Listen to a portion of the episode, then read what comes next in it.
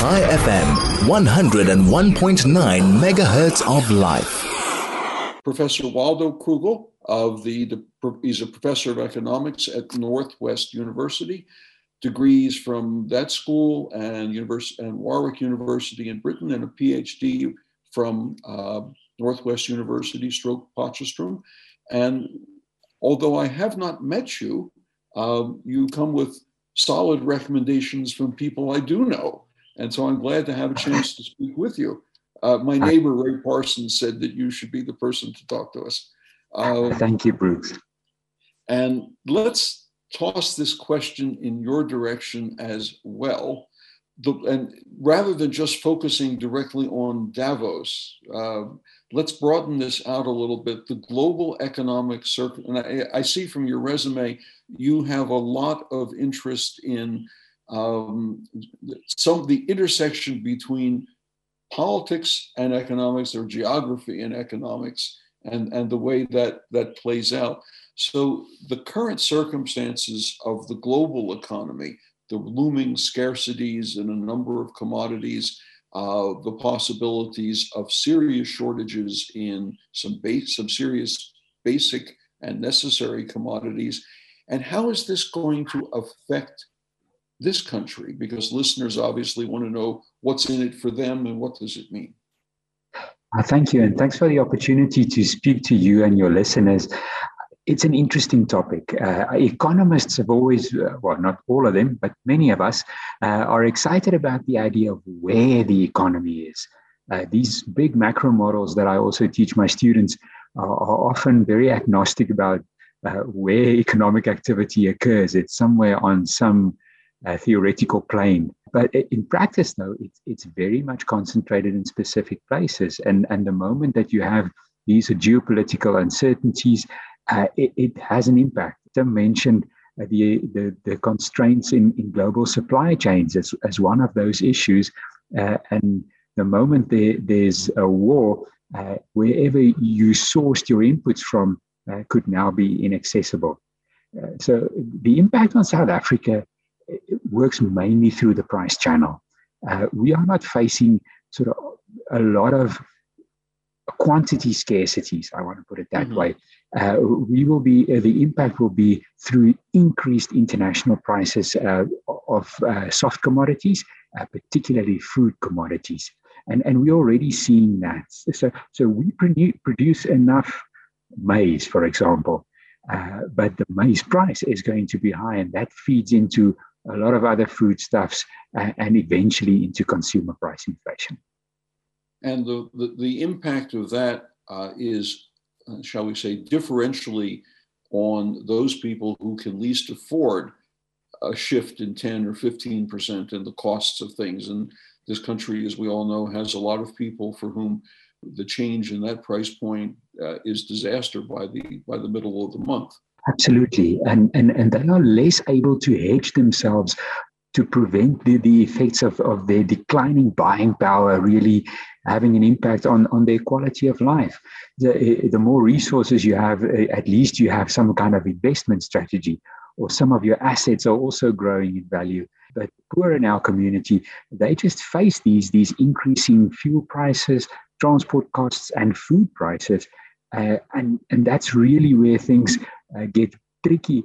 If you're a policymaker and you're hoping to find a solution to this.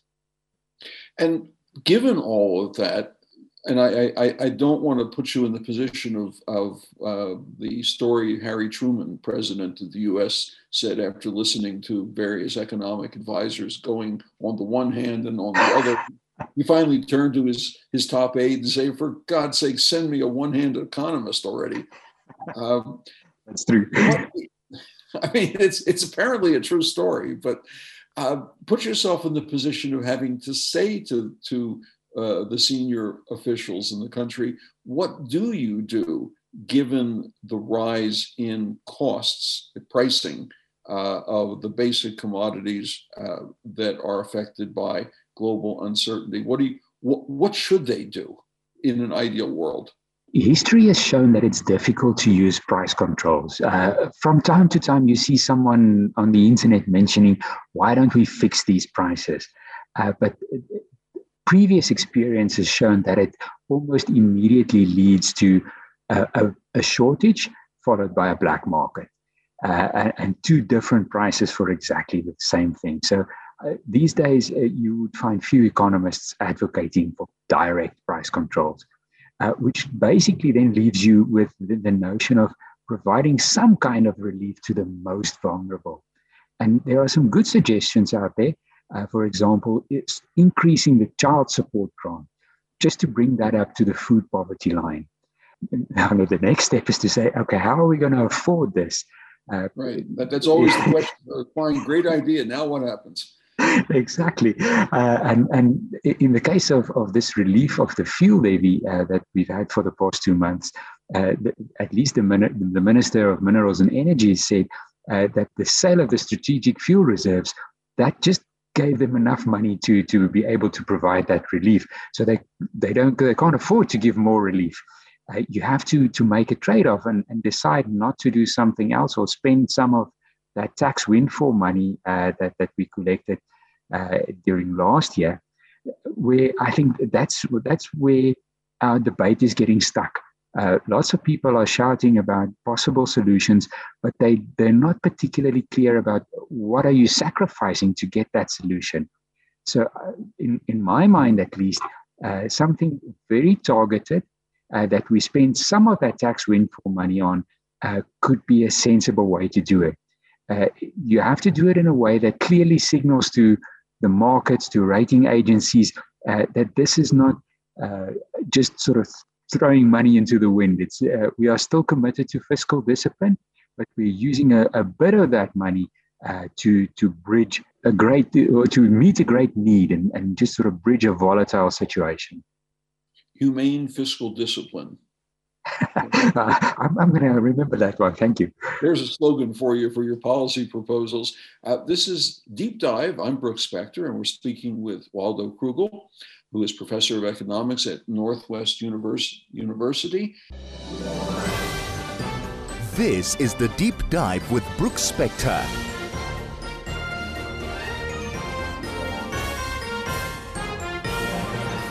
And we are back in the studio. Well, actually, we're back in my kitchen, at my kitchen table.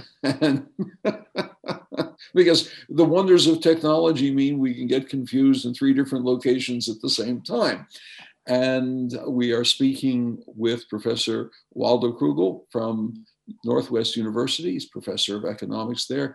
And we're talking about the policy choices that a government can or has to make given the circumstances in the global economic and political system that we operate in now because of the uncertainties and the dislocations that come from not just the war in Ukraine, but also COVID. You almost tend to forget about that because of the other thing. But between the two of them, there's this dreadful interaction that's affecting supply chains as well as the actual supply of commodities. What does the government, you were talking earlier about what the government would do in the best circumstances, doubling the grant for the truly poverty-stricken so that it's at least up to the poverty food line, as I understand it's called. That's right. But what does that solve anything, or does that simply just kick the can down the road a bit? It kicks the can down the road a bit, no doubt. It postpones the problem in the hope that the Russians see sense or become reasonable, end the war, go back home, that sort of thing, and the oil price comes down again. So it just bridges this gap until we hope things normalize again, but it doesn't solve any of our more significant underlying problems.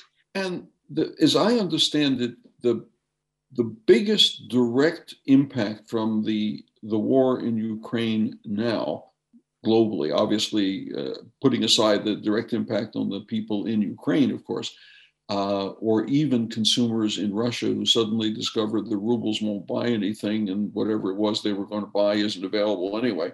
The biggest impact is on agricultural commodities, maize, wheat, and fertilizer, because collectively Russia, Belarus, Ukraine are the globe's largest exporters of those three commodities, if my numbers are right.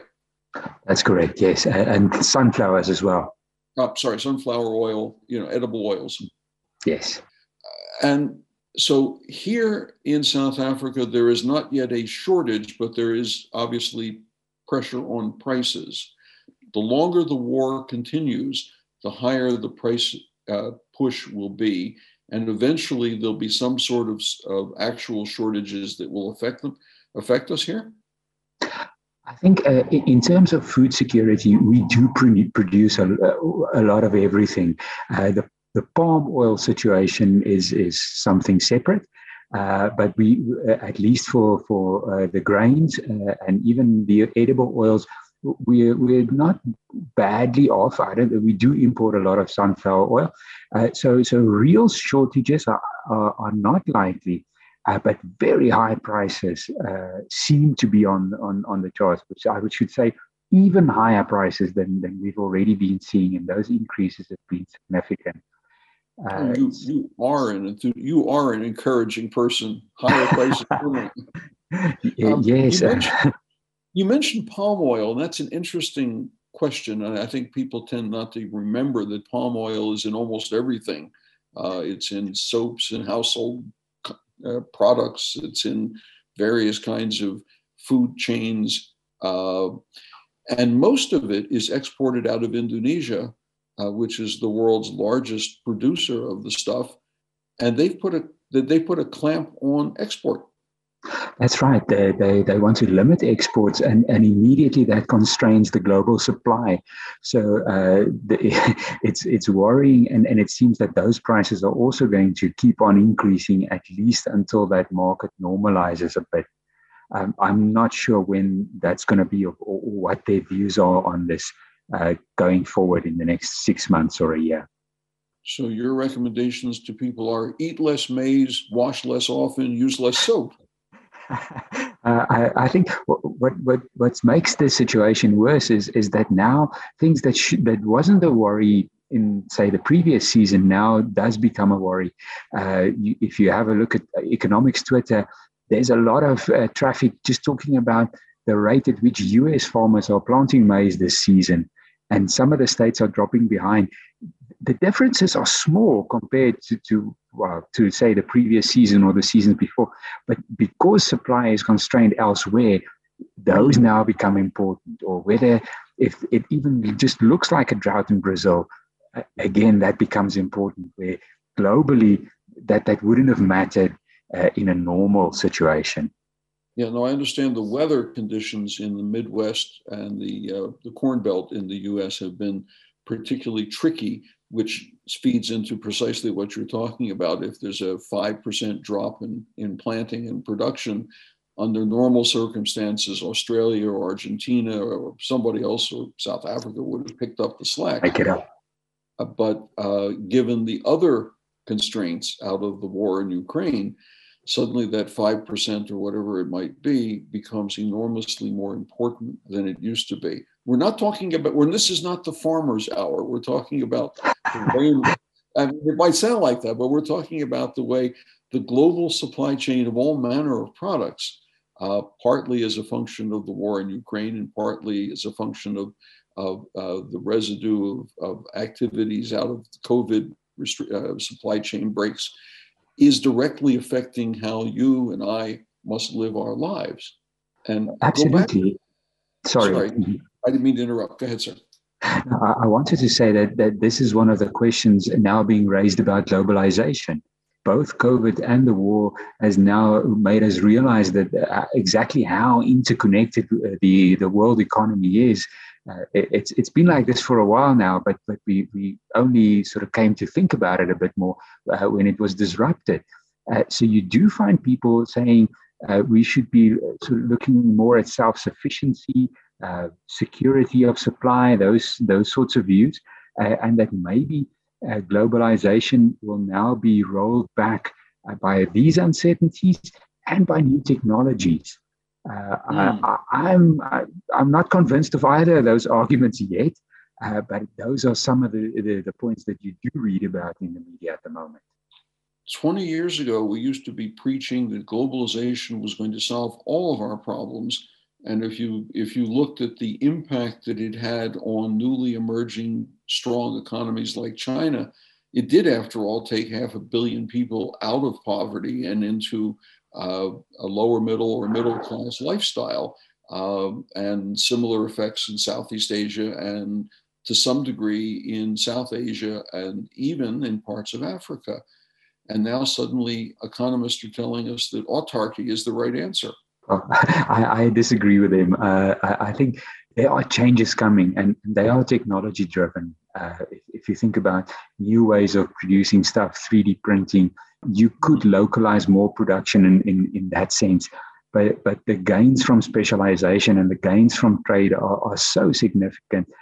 Even with these disruptions, it just makes more sense to import a lot of stuff and to export the things that we are good at than to try and produce more locally at normally it would be at much higher cost. I'm all in favor of that. Sorry? David Ricardo's not quite dead.